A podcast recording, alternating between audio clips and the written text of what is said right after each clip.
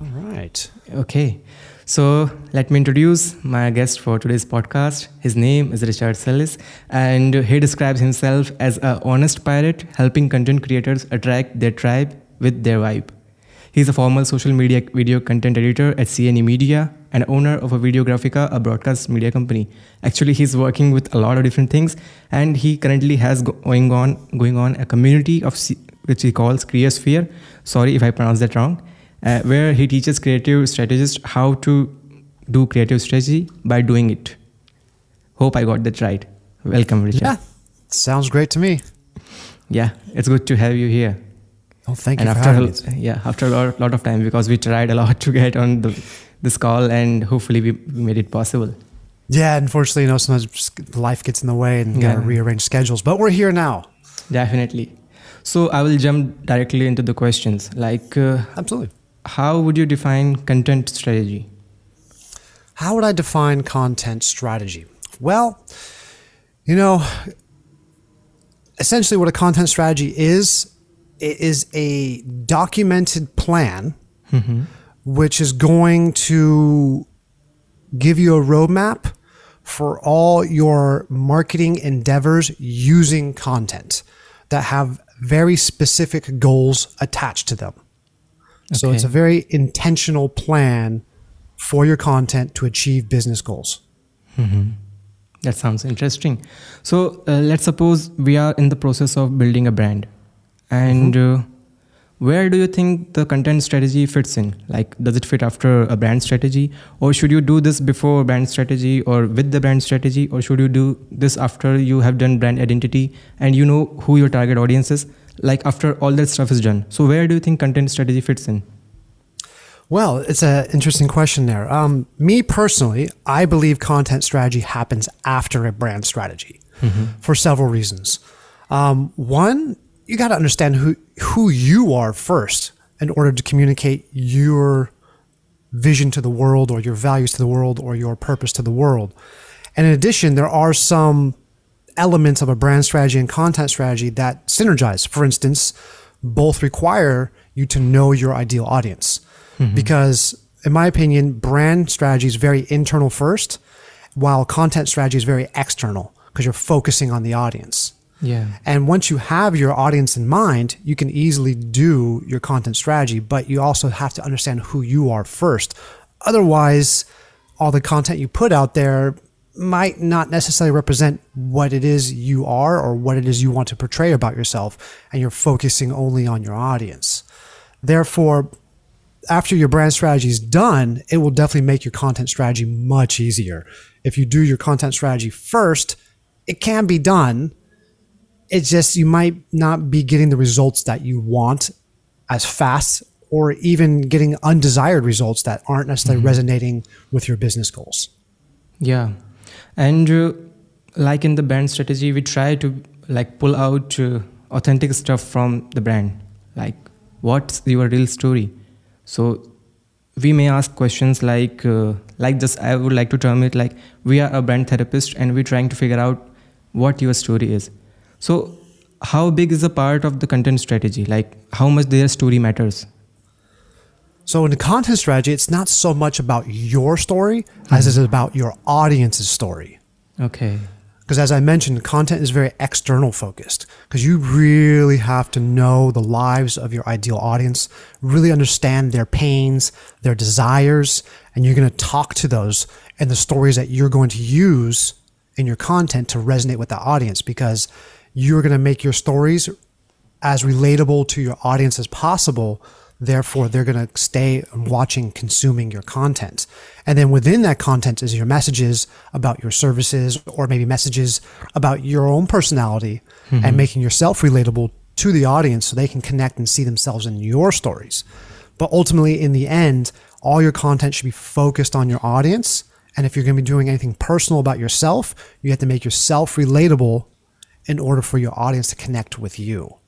Mm-hmm. That's interesting. But, yeah, you were saying something. Sorry if I interrupted. Oh, it's just yeah, just kind of reiterating the port, uh, the point that brand is internal primarily, and then content is external primarily.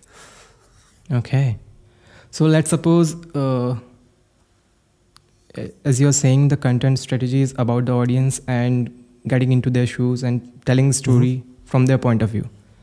So let's suppose we are working with a new brand who's just starting out and they're trying to figure out like dipping their toes in different fields trying to figure out who their tribe is like what you mm-hmm. say like who their tribe is so how can they bring out their stories like for most of the brands they do not have any customer testimonials and stuff like that so what's mm-hmm. the content strategy for them okay i want to make sure i understand your question correctly sure, um, this is a new brand mm-hmm. they don't necessarily have a well-defined audience yet they're, they're yeah. just they're basically playing the field to figure out who their audience is mm-hmm. if i understood you and in that situation, if they don't have a clearly defined audience, it's very hard to have a content strategy because your almost your entire strategy is going to be built on your audience profile and understanding the, the customer journey or audience journey. And if that's not there, that's the foundation of a content strategy. So therefore, your all your content at that point is really just throwing things at the wall to see what sticks. So mm-hmm. in the mm-hmm. beginning, it's very experimental, yeah. and there's nothing wrong with that. Because if you don't know your audience, that's okay. I would highly suggest just throwing stuff at the wall to see what sticks, what resonates with people for maybe at least 30 days at minimum, and mm-hmm. then go back and review and do an audit and figure out which pieces of content are working and reverse engineer and understand why it's working and who mm-hmm. it's working for. And then double down on that and understand those people and start talking to them. And that can become your audience. Then you start getting more intentional and structured with a strategy for your content because now you have some insights into this audience and you understand them better. You understand why they want this type of content, what is working for them, what isn't working for them, because ultimately that's the foundation of your content. Therefore, if you're a new brand, you don't know your audience, I would more focus on your internal and focus on yourself and your knowledge and share that with people, but you got to find it in a way that has your own personal touch to it mm-hmm. because I've noticed, especially now with just the proliferation, the massive amounts of brand strategists out there now. Yeah. Everyone's kind of telling you the same thing over and over and over and over and over again. And it's, it's like if you're not telling anything new and you're repeating the same type of information someone else is already doing, what must be done is if you're going to communicate that same message or same golden nugget that's been everywhere already, put a twist on it. Put your own personal twist on it. Make it personal to you that people can relate to. Therefore, mm-hmm. it makes the content more valuable because it now has this your own personal touch to it that is relatable to you and ideally people will resonate with you more so than the information that's already been regurgitated multiple times. Therefore, yeah. experiment, experiment, experiment in the beginning if you mm-hmm. don't know your audience and then based on that, review your content, analyze it, really, really take a deep, hard look at it and understand who's watching it and why they're watching it. And then from that information, you can start building your content strategy. Yeah, I think, yeah, that should be the most actionable step. Like you throw everything out there and figure out if I'm getting this right from your answer that you, you have to experiment a lot. And then, so that's the part there. Like, uh, when I'm working with certain brands, let's say they are a tech startup, mm-hmm. and they wanna appeal to a massive audience, like they wanna sell their products to everyone. So that's the case there. Even if they niche down, they do not want to offend anyone. Uh, without disclosing any name, this is what I heard from like CMO of that brand. Like we mm-hmm. wanna include everyone. We are not discriminatory. We do not discriminate with anyone, and whatever trend is going on in the world, we are with it. We are not against the wind. So how do you think this uh, like corporate theme like we have to please everyone works with the content strategy let me ask is that business is that business successful? They are just trying out. I'm not sure that how long they will be successful. So th- this is very typical. Um, i'm surprised the cmo says that because they should know better. Mm-hmm. most companies just want to make money. And i find this a lot in brands or companies that don't have a well defined purpose or brand strategy because if they did, they would be principle and value driven and they would be more focused on the type of content or even the audience that they're trying to serve. These, it sounds to me, for this particular company, they're just like, hey, we're open for business.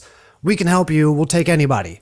Yeah. Uh, that's it sounds like oh yeah we don't want to exclude anyone because we want to make as much money as we can unfortunately it doesn't work that way because when you say hey i'm for everybody everyone's like well who cares you means you're just generic and how are you going to help me specifically?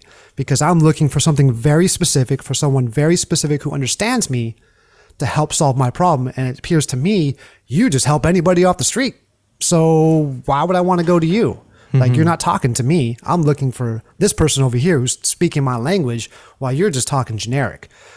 Therefore, when people niche down, you end up targeting a very specific person and talking to them to attract them to get your business started. It doesn't mean you deny other people mm-hmm. your services if they come talking to you because you're still going to accept them. You're just not really positioning and promoting your services to those people.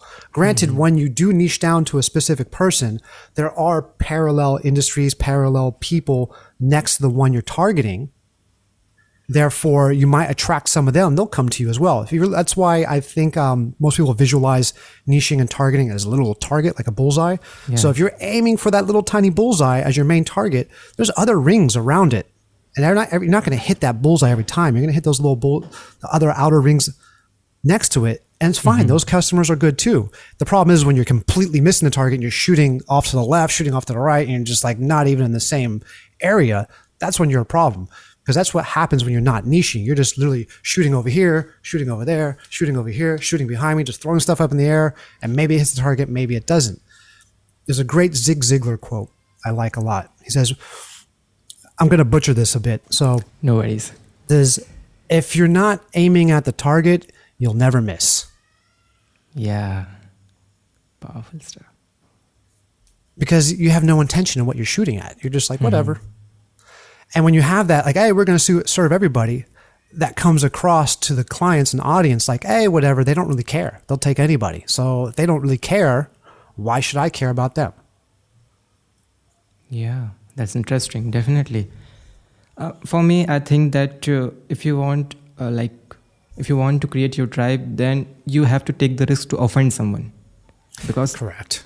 if you are saying anything and you want you want to try please everyone, you will not connect directly with anyone. Yep. So, yeah. it, I see it the same as a personal relationship, either in in like your friendships or your dating or whatever. You can't go out and be a people pleaser and please everyone, right? It, it's just not. I don't think it's psychologically possible because there's people out there you just don't like in general because either the way they think or the way they behave, you're just like, uh, like I might have to be, I might have to work with them because we're in the same company, but doesn't mean I have to like you and vice versa. There's some people you really like. Oh, you're so cool, man. I want to hang out with you. That's the kind. Those are your clients that you want. Like they want. They want you to be so cool. Like, hey, man, you're really cool. I like what you're saying. Let's hang out sometime. Versus like, oh, this guy is a total douche. Get out of here, right? And if you're trying to be friends with really cool people and people you just are disgusting, you're just like, uh, you're not gonna. Everyone in the middle is like, why? Why are you doing that? Like, I'm not down with that. Yeah, and I think in the start, uh, as I was starting as a content creator, my strategy was that I want to create a palatable content which a wide range of people can use. And I have seen like uh, there there are some interesting creators on various social media platform that they use some strong language. They show their personality through their content. Mm-hmm. Like if someone is very, we can say, doesn't like af- afraid of using some strong words like f words and stuff like that. Mm-hmm. And it shows authenticity. While there are some people who will create tutorials and content like that and they are mm-hmm. not able to build a community around that. Because i- you might have to take the risk to offend anyone but you will attract the people who vibe with you and that's what i feel so for the like uh, a brand who's st- just starting out and they do not have let's say a big inst- or they do not yet know that what their main story is what should do they should go with so S- how- repeat that last. They don't understand. They don't know their what. their main story like what they should focus on let's say they do Ah, brand okay, okay. strategy and uh, they figure out like we are like a good content creator we want to please everyone Mm-hmm. but how do you pull out that story like your x factor So, is there any way to pull out their, their X factor, their past story? Because a lot of people do not want to offend anyone. So, as a brand therapist or a brand strategist, we have to figure pull that story out. Some for me because it get difficult to pull their story out. So, what's your strategy on that?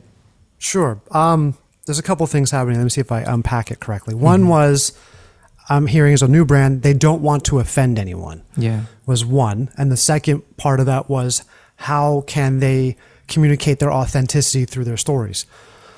Um, to answer the first question, don't want to offend anyone. It sounds to me they're coming from a place of fear. When you come from a place of fear and you let fear dictate your decisions, that's a bad place to be. Fear is not a great um, is not great for your mind. Essentially, granted, humans have survived off fear for I don't know how many millennia. It's in our DNA to some degree. But for me, I do my best not to let fear dictate my decisions. Uh, I do what I can to allow positivity and love and what's best for the situation to, to decide what my what my choice is. And then for the second part of how to find your voice or your authenticity via stories. What's worked for me in the past, and I, I do this with my clients as well, is look to your past. Mm-hmm. Is really look through your life at these keystone moments, whether you transformed or an event happened to you and you handled the situation very differently than you normally would, or there's these moments in time through your history that were very important to you that you can remember as if they were yesterday. Those are the stories you want to document, write down, or if you do, like I do, I like to dictate because it's faster for me, and then I'll have my audio transcribed.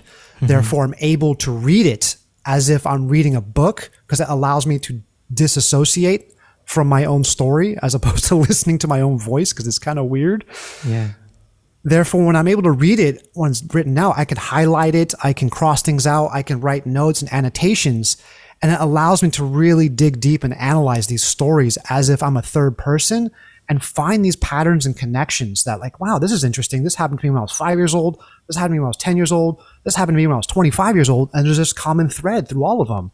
This is fascinating. And you'll start seeing all these golden threads throughout your different stories. Mm-hmm. And that is you that's your character at your core.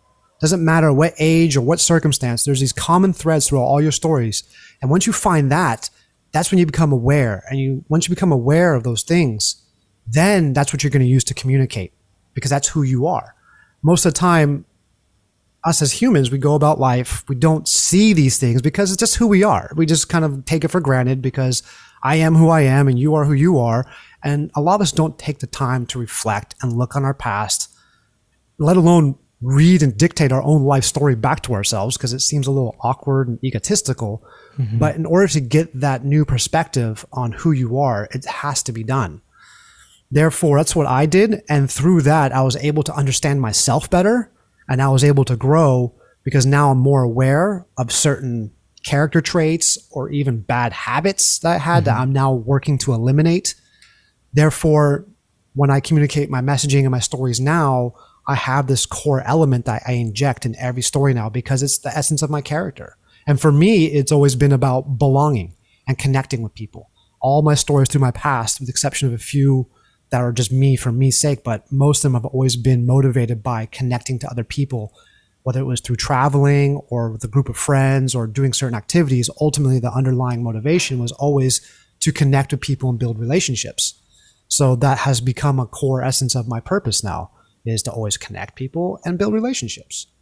Therefore, yeah. mine your past. What worked for me is think about 10 milestone moments in your life, depending how old you are. Like I'm in my mid 40s now, so I've got a little more, I guess you could say, timeline to, to mine. Mm-hmm. And even if you're young, if you're in your 20s, that's fine. Even in your teens, you have at least a decade worth. And over time, you'll get more and they will change. But the easiest thing to do is think about those ones that you just remember right away. Like it could be any age. It's just they have such an emotional attachment because I believe emotions are the glue to memory. Mm-hmm. Therefore, focus on those first. And you don't have to write the whole story out. Just do a headline or a note just describing to trigger the mind. Like, oh yeah, that time when, you know, my fourth birthday and I got whatever. And then over time, then you start refining it and then you can start mining it and you'll find what you need to look for. And that is who you are. That is the core of your authenticity. So let me uh, let me say. Sorry, that was I, a lot. yeah, if I got it right, uh, I'm seeing the certain similarities between what Steve Jobs said about connecting the dots. Hmm. So, do you think how easy is, easy it is for oneself to self-diagnose, or should you hire someone to help you on that? Because I've noticed a lot of creators say that it's we are our worst client. We cannot oper- do strategy on our, ourselves. And I've tried this because it takes a lot of time and you feel like what else I'm missing? Like if, if someone is there and asks you a lot of questions, targeted questions, mm-hmm. like mm-hmm. you do with any other client, then mm-hmm. you realize so how difficult it is for oneself to do strategy on oneself. I will speak from experience. It's uh-huh. extremely hard. Um, I tried it for a year, and from my from what I experienced and what I found out is you can only get so far. There are psychoanalyzing yourself, you have too many biases and blind spots mm-hmm. that either you just don't know exist or you're subconsciously ignoring because you don't want to deal with it. Therefore, I do not recommend self diagnosing. You can do self reflection. Yeah. I highly recommend. Self diagnosing, I do not. Definitely seek an outside perspective because the other person will see things you do not see. And they can also act as a mirror where they will project back to you what you said. But because they said it, it makes sense. the mind works in mysterious ways because yeah. you can tell yourself all day and never believe yourself. But as soon as you tell it to someone else and they repeat it back to you, it's like click. Oh yeah, I get it now. It's our minds are, are weird like that. Nonetheless, there's that Melinda Livesley coat. You can only see the label when you only see the label from the inside of the bottle, you can't see the outside of it. Mm-hmm. It's very similar. You can look inside yourself, but you're only going to see so much. And then when you have someone from the outside looking at you, they can see these spots that you don't see. And in addition, it's nice to know what it's a, this is going to be a slippery, slippery slope, but it's nice to know, at least from people you trust, what they think of you or how they perceive you. Because you mm-hmm. have a perception of yourself, which you think you're projecting out to the world. And if people tell you, like, hey, this is how I see you, and there's a disconnect, there's something either in your own communication which you're missing, or something else is going on, versus this is what I want to project in the world, and the people, and they tell you, hey, this is what I see, and it's perfectly aligned, then you know it's working. Like, oh, okay, then I'm being true to myself. So it's a good way to test your own perception mm-hmm. of yourself and how others see you. But you know, you don't necessarily have to care about what strangers see you, but it is nice to get a couple strangers' point of view because it's so non-objective. They don't know you, mm-hmm. therefore they can only give you a first impression, or what I like to see uh, Malcolm Gladwell calls uh, thin slicing from his book Blink, which is a phenomenal book about intuition. Okay. Um. So it is. It's interesting. It's definitely get someone to help you. It will, they will be able to ask you the hard questions you're not willing to ask yourself. Mm-hmm. Yeah. About the hard questions. Let's say, as a brand strategist, you have to ask a lot of hard questions to the your client. Mm-hmm. And uh, sometimes it can be difficult. Like they might be too closed and they might not be ready to answer that questions. So what your strategy to asking that hard questions? Like we'll need these answers. Um, well, I mean, I don't per se have a strategy for asking questions. Uh, hmm. Or is it in the questions, like how you frame it to pull okay, out? yeah, that I can I can play with. Um, definitely make the questions open ended. Never mm-hmm. ask a question that, that can be answered yes or no. Always make the question personal to that mm-hmm. person mm-hmm. that forces them to reflect and think about what they're going to say. Not like, hey, are you hungry today? yes, I'm hungry. Okay, yeah. now what? Or instead of asking, are you hungry? Hey, um, what kind of food do you like to eat? Or what cuisine do you enjoy most? Now they can sit there and think, ah, you know what? um, I really love Japanese cuisine because of the fresh fish and blah, blah, blah, blah. It makes them think more critically and give you a more in depth answer versus yes and no. So always ask open ended questions because you want people to dig deep to understand. And the harder the question, especially emotionally triggered ones, make sure you give the person time to think and breathe. If there's long periods of awkward silence, just revel in it. Don't try to fill the silence. Let them sit there and think. Granted, if it's like three, four minutes, of like, hey, is okay? Uh, is everything all right? You know, but you know, if it's like 10, 30, 40 seconds, it's okay. Um, in regards to questions, phenomenal book, The Coaching Habit by Bung- Michael Bungay Stanier.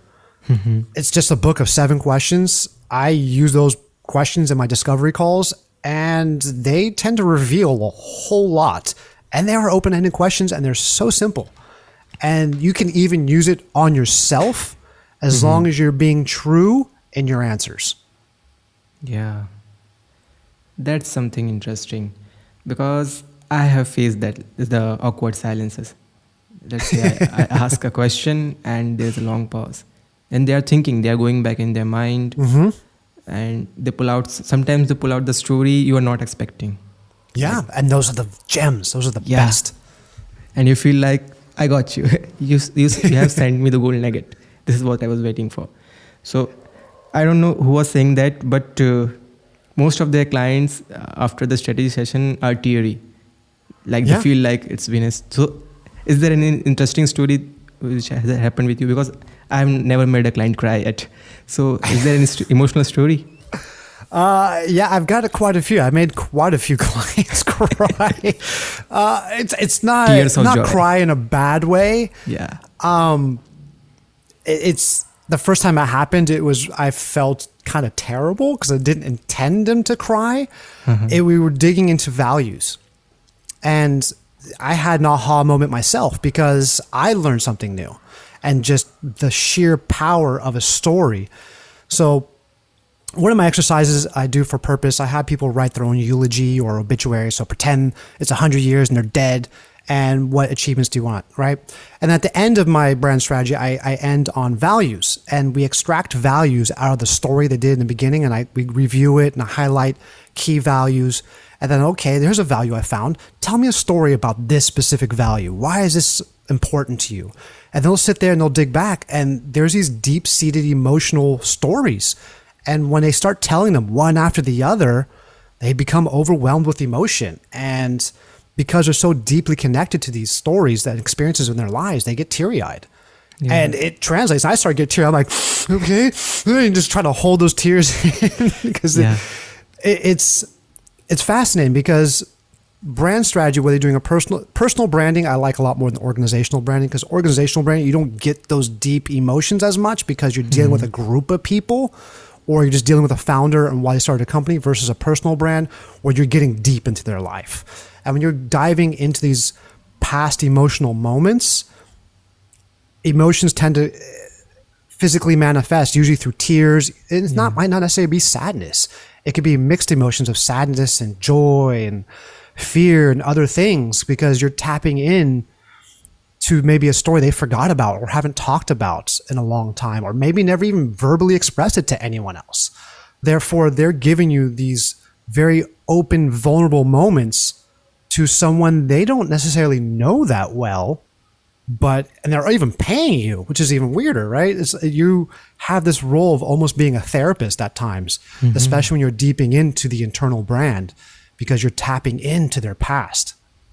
Yeah. And it's there's a uh, I don't want to say it's funny, but within my my icon of my logo, it's an R and a C, but the C is kind of cut and looks like a teardrop. Mm-hmm. And now I use it as a story like, hey, yeah, I has a teardrop there because I make people cry during my sessions. yeah. Yeah, it's really important to connect emotionally with your client. Mm-hmm. And when you and, are like you just like a therapist you make them vulnerable so that should be i think to figure out the deep truth you have to dig deeper and find out what their main story is because there's a story which they tell to everyone and there's a deep cause within them which rarely comes out to brand. And for this, the brand strategy and paired it with the content strategy. That's really necessary. Exactly, exactly. I was going to say, like, these people, if you are able to get that deep with your client, they end up having these catharsis moments where they are now healed to some degree. And if it was a traumatic experience or just a, a really fond memory they haven't expressed in a while, it revitalizes them and kind of gives them a newfound passion as well. And they also become excited about their brand at that point because now to them, it has a deeper meaning and they're able to express it and communicate it better to their audience because now they're more in tune and aware of what it means to them. Yeah. Yeah, that's definitely a deep stuff. And uh, sometimes, let's say I'm a new strategist. So sometimes I'm not prepared for that emotional stuff that's coming out.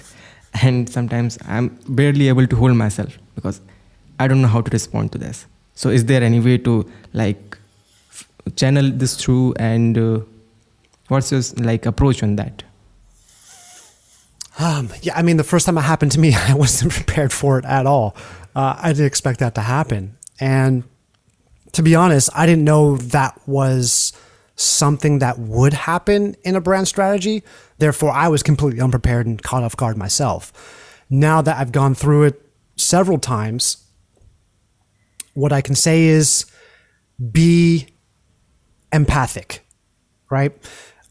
really listen, not just attentively listen to every word they're saying, but also listen to the underlying emotions that are not being said and give the people space to express those emotions because that's what it's really about. It's not just the stories themselves, it's the feelings underneath it that are not being spoken but are being expressed and either their mannerisms or their tone of voice. And when you are there, you must be able to read those on the subconscious level and take it in, accept it, mm-hmm. and thank them for expressing those feelings.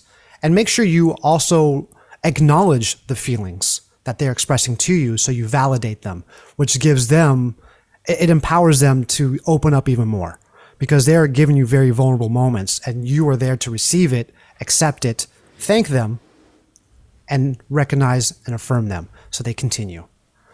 I, I had no idea it was going to be like that. I was told, yeah, you know, it can get emotional. I was like, yeah, yeah, whatever. Then it happened. You're just like, oh my God, what do I do? You kind of freeze up because, it's happening, yeah. yeah, it, it's happening. Oh my God. It's like, it- it's as if like a best friend came to you with a very deep seated problem and they're just sobbing and crying. And you're sitting there like, oh my God, what do I do? You just kind of give them a hug and pat their back, but you're just kind of frozen. You don't know what to do. And most of the time, you just got to be there and be that shoulder for them to lean on and accept it and just do what you can to comfort them, acknowledge them so they continue because you really want them to dump all that out so you can document it because that's what's going to be the foundation of their brand. Yeah. It's just like therapy. I, I go back to this line that we are a therapist. If you recognize that as a therapist or not, but we are a therapist. Yeah, that's interesting. It, it really is. And unfortunately, I don't think it is um, taught that way. When you learn brand strategy, we're mostly taught like frameworks and strategies Yeah. and this and that. But a lot of it is emotion. And if you are not an empathic person or have empathic listening skills or know how to accept emotions, that is a huge part of it and is a psychological aspect because we're dealing with people's minds and emotions and connecting the two. Therefore, there's a has to be a level or fundamental understanding of how they connect and work. And I didn't get that until much later. Luckily, my training tapped into that a bit.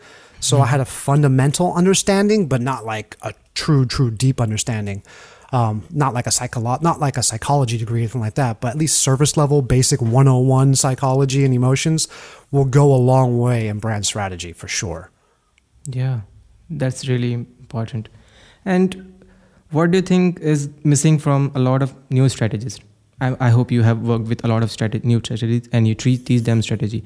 So, what do you think that they miss when starting out? Uh, th- th- to me, this is easy uh, because I was in the same boat uh-huh. when I started learning strategy. Everyone tends to learn from the same or similar sources, whether it's a course or a book, right?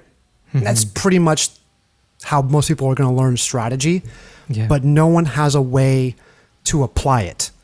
And most people are too scared to do their first strategy for a client, even if it's for a friend or something. But ultimately, you got to do it. Just start. Di- once you learn whatever you're learning, apply it as soon as possible. So if you learn a new exercise or learn some sort of framework, apply it the next day. Just just get out there and do it as fast as possible. That's what I did when I first started learning. I, I did immediately a week later after I started learning, I formed a study group, and then every week we'd meet and we would just all share what we learned and, and apply it in a group setting. It was a safe environment. It was great to make mistakes because it was a learning experience. So it was okay to mm-hmm. fail, and it wasn't like a high risk situation.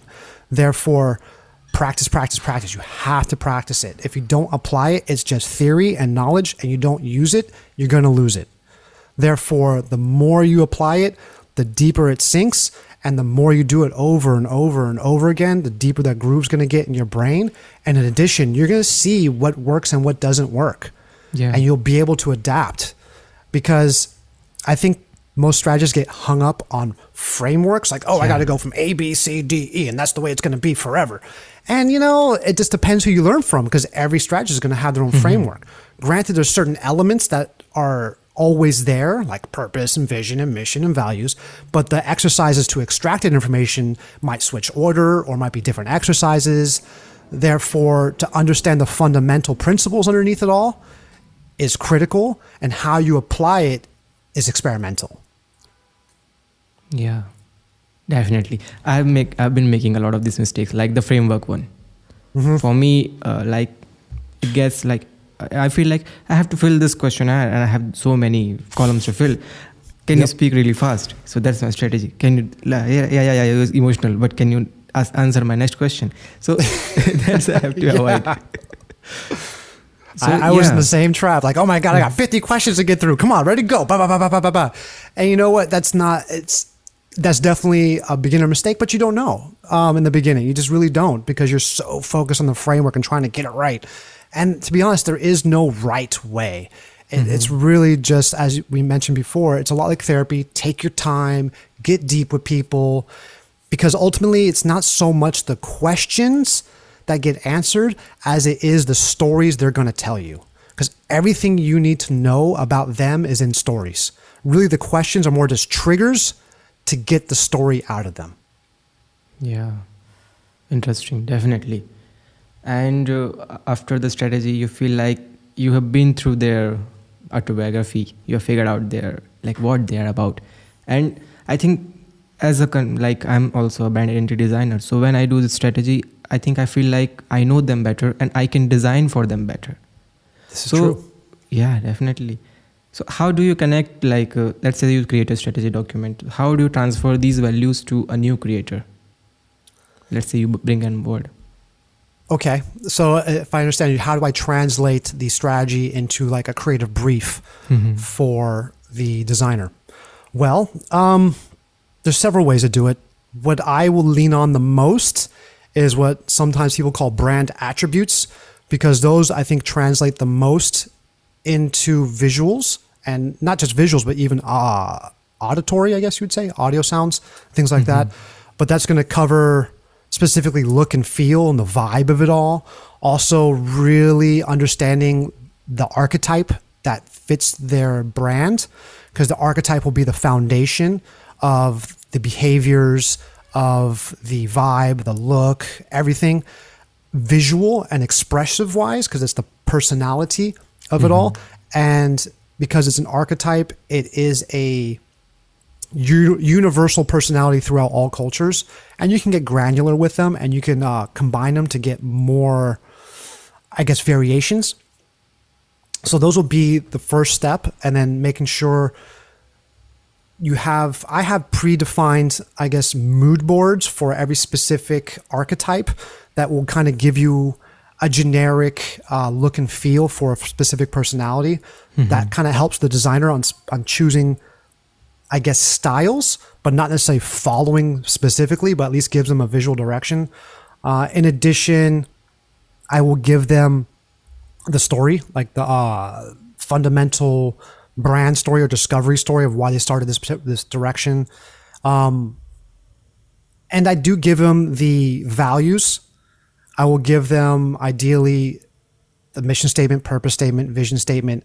Specifically, vision statements are really good because vision is very visual, so it allows you to see more so than purpose.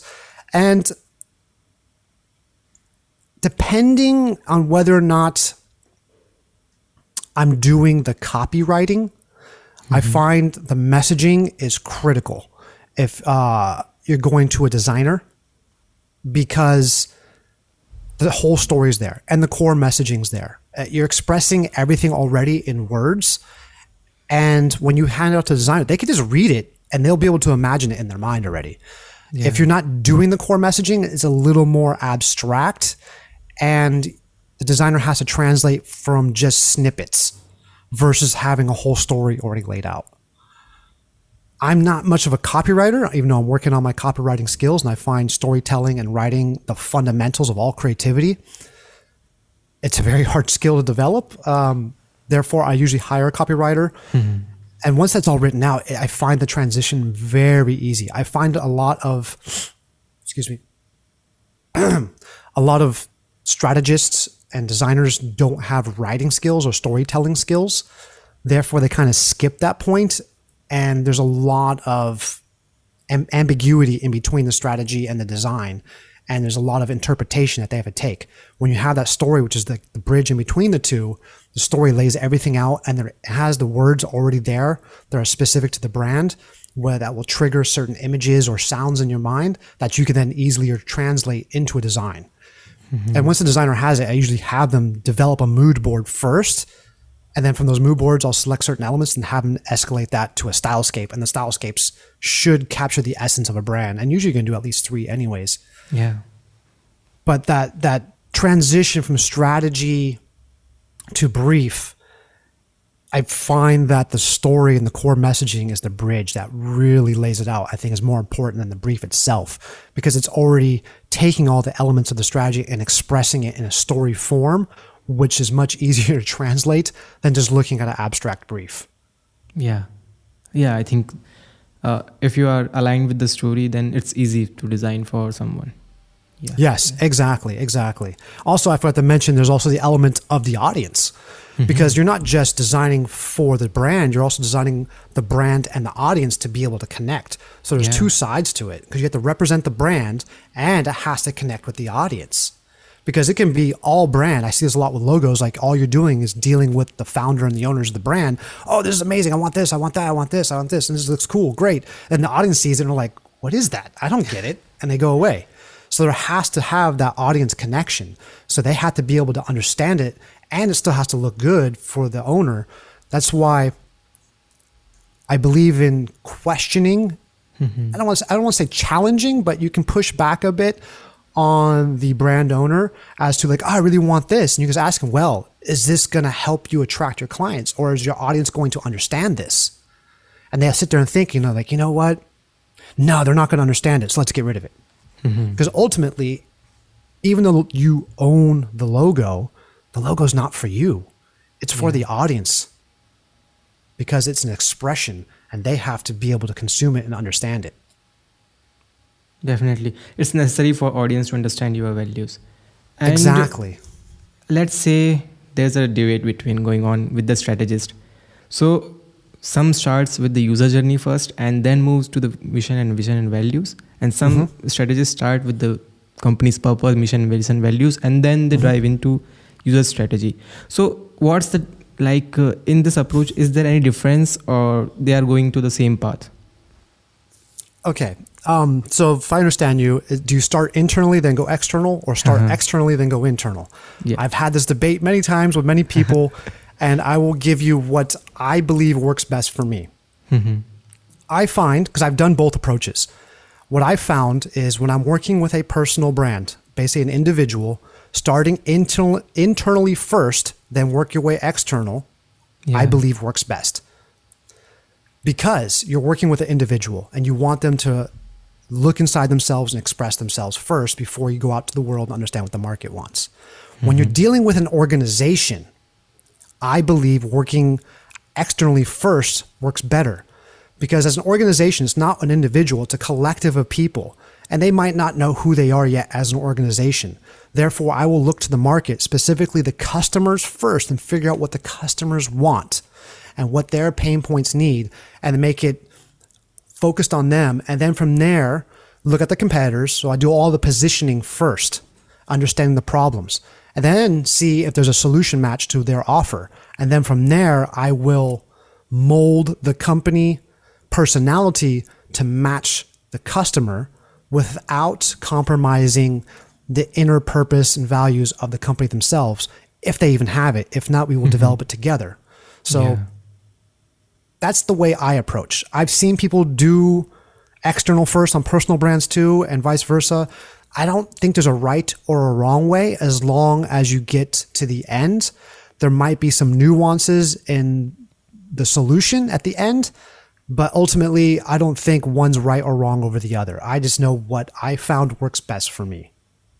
Definitely. I completely agree with you. And that's my belief also that if you are working with the personal brand, then you have to have that essence of authenticity and you cannot pull that out without going internal first. But exactly. with, the, with a big brand, you are there to serve your audience, you are there to serve your tribe. So you'll have to position according to that. So I completely agree with you on that. Yeah. Yeah, yeah. And I'll give a caveat with the personal. If you go external first and mm-hmm. focus on an audience or your ideal client, you run the risk of being inauthentic because now you're bending your personality and everything, your perspective to match them. And then it might not be true to who you are. That's yeah. why with personal, I go internal first and really understand who you are first. And then you put that in the world and people will resonate. Organization, since there's multiple people, it's much easier to mold a personality because it's not one person. Mm-hmm. Yeah, definitely. And uh, with the personal brand, authenticity is a big factor. But how mm-hmm. important do you think authenticity is the, with the big brand? Are you there to just serve, or like let's say I give an order to a restaurant, they fill, they give me my order back. That's my transaction. Is it necessary for me to emotionally involve with them? What do you think about that? Let me ask you this: mm-hmm. Which brand do you resonate more with, Lenovo or Apple? Definitely Apple. Why is that? I think the answer is obvious with the Steve Jobs and the story and everything around it. There you go. So personality matters because you have an emotional connection to Apple. Might be through Steve Jobs, but he mm-hmm. was able to communicate his vision, his values, what things meant to him. And you're like, wow, that's amazing. I want to be a part of that. What does Lenovo talk about?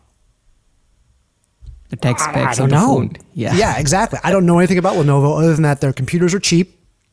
They have decent specs, but from my experience buying Lenovo's, they're not very reliable. Mm-hmm. So it's I'm comparing, I guess, a commodity to a story and mm-hmm. an emotional connection. That's the difference. That's what branding does for you. Yeah. Vice versa.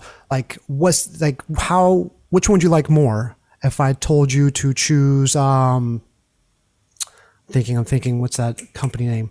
Like, say, uh, Mizuno versus Nike. I never heard about Mizuno, so I heard okay. only about Nike. I'm trying to pick an abstract uh, shoe brand. Uh-huh. Uh, even like, how about Under Armour? Are you familiar with Under Armour? Yeah. So Under Armour or Nike? I think Under Armour. Oh, interesting. How come Under Armour? I think because I have seen a lot in, in on the Joe Rogan and the work with him. So for me. Interesting. I, I was going to assume you're going to choose Nike because they're a stronger brand. But nonetheless, you have something that you connect to. That's the whole point of a brand. It's all about that emotional connection because you're telling a story and people are able to see a personality in the brand that reflects who they are. Therefore, it's a part of their own identity because they feel a part of that tribe. Mm-hmm. And let's talk about the content because as a content strategist, what do you think is the best medium to convey your authenticity, your values, your vibe? Is it post or is it the video? Since I have seen, I'm, I'm biased on this one because I come from a video background, so I'm going to say video. to me, video is the ultimate medium because it's audio, it's video, and you can see my facial expressions, which you're not going to yeah. get Definitely. writing, although I do appreciate writing, but I find a lot of nuances get lost and it's much harder to convey tone and it's much easier to miscommunicate. I do appreciate audio and social audio because you can still get the nuances in my voice, but you're losing the facial expressions. And the way humans, from my understanding, uh, from from listening and studying neuroscience, the way humans connect connect and communicate is primarily body language Yeah. through gestures, hands, facial expressions, and you're losing that in all mediums with the exception of video. And you even lose pieces of it in video because video is not in real life. I mean, we're not face to face in person, so you don't see the mm-hmm. whole space around me and aspects, but you can get a good reference of how I look, like my eyes are closed, you know, my, my mannerisms, my gestures. Mm-hmm. There's a lot of body language, unspoken language. I believe it's called NLP, neuro linguistic Yeah. programming. That is a huge part of it. And this is why I like video because you will see new content creators on video. They're like frozen and stiff That's me. because they're That's so uncomfortable Yeah. and it, it just you're just like whoa what's going on here? Right? And that's not mm-hmm. you yet you know because you're you're getting used to this new medium that you are not comfortable with. But as you get loose you kind of hang out and you're like and your real self comes out you're like hey how's it going? No i'm on kit blah blah blah blah blah blah blah. Then like oh that guy's cool. I'm gonna watch him some more it allows your personality to shine more but it definitely takes time to get over that fear of being in front of a camera. Believe me i was the same way because i was so used to being behind a camera for many years. The 1st time i was in camera i was like uh yeah um hi i'm richard. This is you're freaking out because you're talking to this lens that like there's no one else here. It just feels so awkward. Definitely. And I completely like uh, with the NLP and stuff, that's something really different. I've been trying to figure out more like what makes a person interesting or what makes a story interesting and why I'm addicted to this story or why I'm addicted to this song. So there's some element of that NLP and stuff. And I was having this discussion with my client who is in the psychology background and he recommended me you should definitely check this out because it's it's going to be a big part of your strategy. interesting Yeah. that's cool Yeah, definitely. So, do you think that uh, someone m- might say that I'm reading this book called Never Split the Difference by Chris Voss, and it includes a lot of techniques like what they call psychological tricks. mm-hmm. So, how do you think? Uh, let's suppose I'm I'm suggesting someone that these are the best strategies to put your content out and to be more relatable.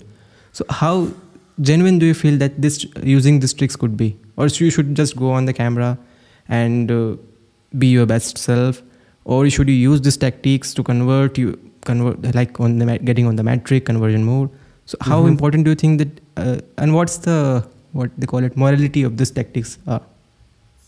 All right, I'll I'll do my best to answer this. I will say I have not read the book Split the Difference by Chris Voss. I am aware of the book and some of the techniques. Um, there's another book that I can complement that one. It's called uh, oh god, um, Contagious. Yeah. Oh god, what's the author's name? Um, Jonah Berger. Oh, think yeah, Jonah. Berger. That it's I very similar. It's a book about persuasion. No, not contagious. Um, ah, God. The author's Jonah Berger. He wrote the book Contagious, but he has a newer book that also Mm-hmm. talks about persuasion and the psychology of people purchasing stuff. I can't remember the the name of it right now. It's a yellow cover with like a butterfly on it. I think I'll, I'll get back to you on it. Great book. Okay. I've read mm-hmm. that one. I can understand the techniques in that. I think it's very similar to Chris Voss because he does um, mention him and reference Chris, mm-hmm. Chris Voss and some of the techniques. Therefore, what I would say in the very beginning, don't get hung up on these techniques. They're, they're kind of advanced. These people are experts who've been doing this for years and have mastered these techniques. I'm sure in the beginning, they didn't have them either. If you're just starting out, it's nice to read it and be aware. Mm-hmm. Maybe try one a couple times till you get the hang of it. But in the beginning, I would say what's more important is just getting comfortable in your own skin in front of a camera if you're doing video, getting comfortable writing if you're doing blogs and articles, get comfortable talking and speaking in public if you're on social audio. Yeah. It's all about getting comfortable first. Once you're comfortable and you relax and you can be yourself, then you can start applying these techniques. Because if you start applying techniques in the beginning and you're not comfortable yet, it's to feel very fake and Yeah. you're trying too hard. Mm-hmm. because you are. Because you're like, oh, I got to do this technique, but I'm not comfortable. And you start stressing out, and, and it translates. Yeah. Therefore, just get comfortable first. Do some content, just being whatever medium you choose. Get through at least 10, 15 of them. Loosen up. It's a lot like exercise. You know, mm-hmm. if you're hitting the gym, you haven't been in the gym in years, the first day is going to be rough. The second day is going to be rough. After two weeks, you're like, okay, I got the hang of this now. Okay, now, now let's go lift some weights now or something. Take it up the next notch. I would say have those techniques in mind. I wouldn't apply them right away unless you're already comfortable with whatever. If you're already comfortable with whatever medium that you choose. Yeah. Yeah, interesting take. And yeah, if you are like, uh, and there's a debate on like faking it till making or being authentic. So these are the two sides. Like, Yeah, yeah. Um, I mean, there's certain things you can fake till you make, but at the same time, there there has to be a level of confidence in order to fake it. Because if you're not confident you're faking it, people will pick up on it real fast and be like, ah, this dude's full of crap. so you, you definitely have to have a level of like, yeah, I got this. Like you gotta psych yourself up. Like, yeah, I'm gonna do this. Even though I don't know it, but I'm gonna be confident and I'm gonna do it. And if I fail, it's okay. And I think that's the main part of it is not so much the confidence, I guess, as it is the fear of conquering the fear first. Because the fear is where the insecurity comes from and the lack of confidence comes from. You got to be able to just like, you know, accept it, let it go over you. Like, okay, it's all right if I fail and just accept it. You know, this is the first time I'm going to do this. I know it's not going to be great, but I'm going to do it anyways. And I'm going to get better every time. yeah. It's just like getting your first drafts out there. Yeah, Yeah, it- it's what it is. Okay, so Richard, it's been a wonderful conversation. I know you have to go. And if you please let us know like where we can find you on your social or your website. Absolutely. can- so, mm-hmm. oh, go ahead. I didn't mean to cut you off. Why don't you go ahead and do that again? No worries, no worries. Please, please go ahead. I was gonna say you can find me on Instagram at Richard Celis3 because I am the third. Um, you can also find me on Instagram. I'm sorry. You can find me on LinkedIn as Richard Celis III as like a Roman numeral 3 and you can find me on Twitter. Everything's pretty much my name, Richard Celis. In addition, I have a community called the Crea Sphere on Circle, so it could be creasphere.circle.so. And if you send me a DM, if you guys want to have a chat sometime. Definitely. And if you want, all the links are will be in the description. So please make sure to check out. He's an amazing guy. And Richard, it's been a wonderful conversation. Yes, it has. Thank you very much for uh, having me. I'm looking Thank forward to Thank you for joining. the final product. Awesome, Ankit.